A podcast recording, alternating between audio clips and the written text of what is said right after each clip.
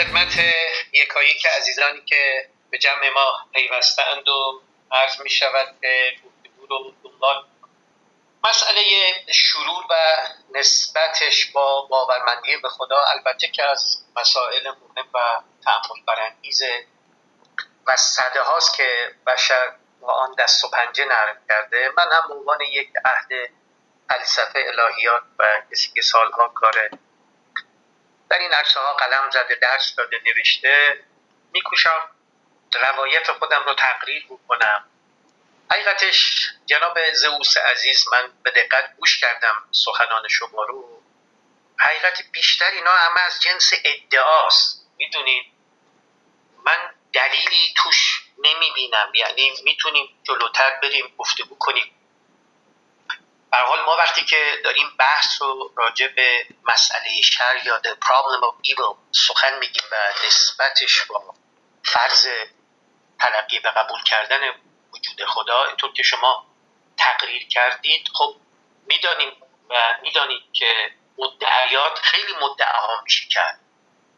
اما دلیلی هم که اقام میشه له اونها مهم و مؤثره. من به اقتفای دکارت که می‌گفت تقسیم کن تا پیروز شوی اولا انواع شرور رو از یکدیگر تفکیک می‌کنم و بعد تصورات مختلف از خدا و بعد اون وقت این که ما وقتی راجع به مسئله شر و خدا سخن میگیم چه تصویر و تلقی از خدا با چه نوعی از شروع مد نظر؟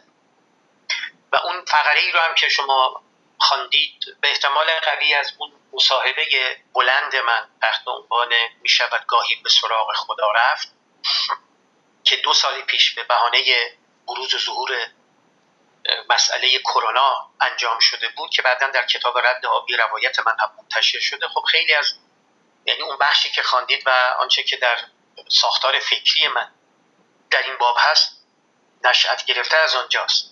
شاید شنیده باشید من درس گفتار هفت جلسه ای هم راجع به مسئله شر همون ایام داشتم و تعملات و یافته ها و خانده های خود رو اون ایام که ذهنم به این قصه بیشتر هم معطوف بود با عزیزان و مخاطبان در میان نهاد.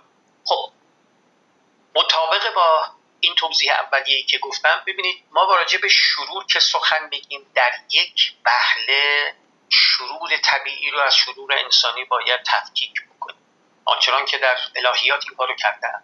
هم متکلمان سنتی هم در جهان جدید از می شود بحث های و ادبیات فلسفی. شرور طبیعی چیه؟ الان شما به پاریش اشاره کردید. عبارت است از زلزله سیل شروری که انسان در آن مدخلیتی نه. و شرور انسانی.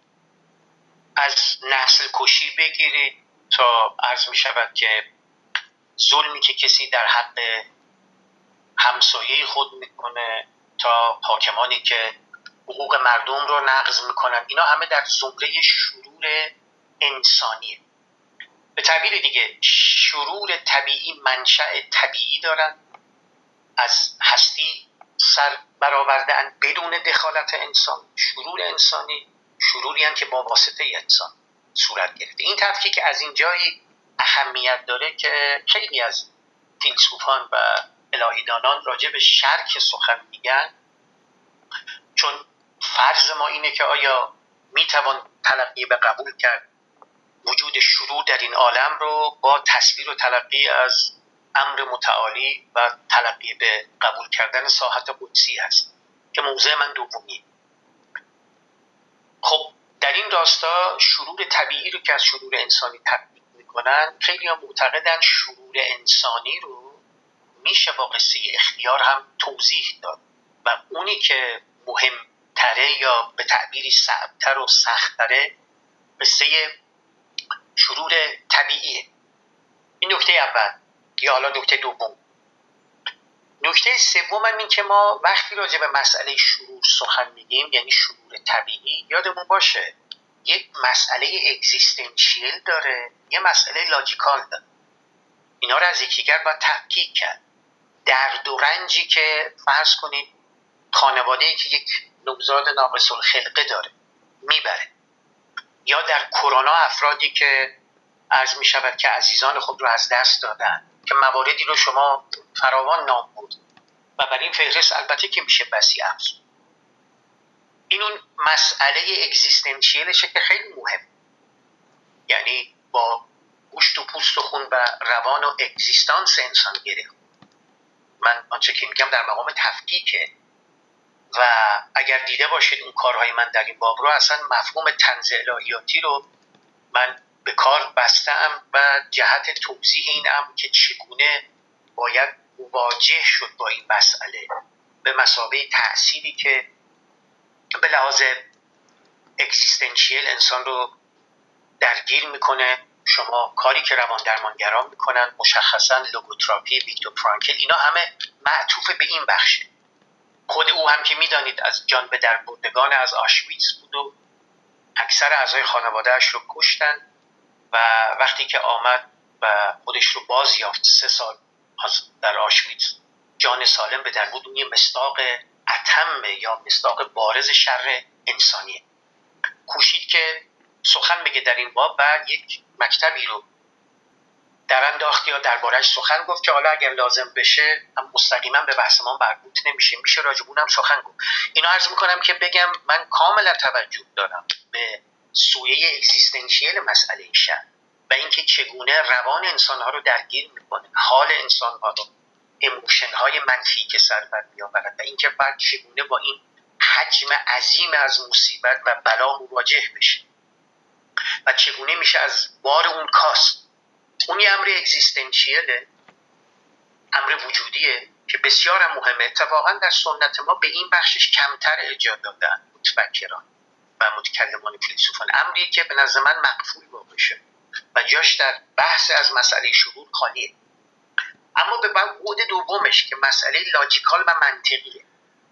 در واقع سوال اینه اگر بخوایم اون رو طرح بکنیم که آیا می‌توان وجود شرور طبیعی در عالم سازوار انگاش با تلقی به قبول کردن تصوری و تلقی از خود؟ این اون پرسش مقدره و اینکه آیا میشه دلیلی اقامه کرد؟ له این مدعا که شرور طبیعی در عالم وجود دارن محقق می‌شوند و در این حال میشه این رو سازوار انگاش با اینکه این هستی خود بسنده نیست ایستاده بر پای خود نیست. من فکر می‌کنم به این مدعا با این صورتبندی که کردم و این تفکیک هایی که کردم میشه پاسخ مثبت. پاسخ مثبت هم به این معنا یعنی دلیلی له این مدعا میشه اقامه کرد. اگر بحث رو بخوایم الهیاتی فلسفی پیش ببریم. که قاعدتا بنای من اینه گفته یعنی میشه دلیلی اقامه کرد و تصویری رو از خدا به دست داد. تصورات مختلف ما از خدا و امر متعالی داریم. خدای تئیستیک یعنی خدای ادیان ابراهیمی یا تلقی رایج از ادیان ابراهیمی. خدای تئیستیک یا خدای فلسفی. خدای وحدت وجودی یا پننت استیکاد و پنت استیکاد خدای از جنس همه خدا انگاری که سپینوزا اون رو روایت کرد در سنت ما هم کسانی رو میشه سراغ گرفت از ولی مثلا من اخیرا نگاه می‌کردم در اشعار. عرض می شود که بیدل و بیدل دهلوی و صاحب تبریزی که به نوعی پنتئیزم رو یا همه خداینگاری رو ازش یاد کرد. خب اون یک مقوله دیگریه و بله. عرض می شود که من حالا در بخش دوم دلیل خودم رو ذکر کنم و توضیح میدم. اینقدر رو بگویم که چیزی بیش از این که با عنایت به این که من قائل به اقلانیت انتقادی هم اقلانیتی که هم قائلان و حاملانی داره و هم عرض می شود که به نزد من معرفت بخش داره اگر بتوانم و بتوان دلیلی اقامه کرد له این مدعا که وجود شرور طبیعی در عالم به شرحی که منطقا تقسیم بندی کرد. با ساحت قدسی هست. بالمعنى من المعادی که بهش اشاره خواهم کرد. سازوار هست. اون وقت وجود شرور طبیعی در عالم منافاتی با تلقی و قبول کردن خدا نداره. و دلیلی له این مدعا نیست که پس چون شروع در عالم محقق می‌شوند پس خدا وجود نداره. این رو بگم و ختم بکنم. در بحث هایی که در حوزه فلسفه دین طرح میشه طی دهه های اخیر جی المکی فیلسوف مشهور انگلیسی خوب با عنایت به همین مسئله شرور و وقوعش در عالم کوشید که نقد بکنه یا نفی بکنه وجود خدای ادیان. من از این منظر با الوین پلانتینگا دیگر فیلسوفین اگر نیازی باشه در ادامه بهش اشاره می‌کنم هم داستانم که مسئله منطقی وجود شروع در عالم با تلقی به قبول کردن ساحت قدسی هستی اینا ناسازگار نیست. دلیلی اقامه کرد و من هم میکوشم با استشهاد به بخشی از سنتمون سنت پس پشتمون توضیح بدم که میشه لاجیکال ایشو رو یعنی اسپکت منظر منطقی مسئله شروع رو توضیح داد. قصه اگزیستنشیلش هم البته در جای خود مهمه.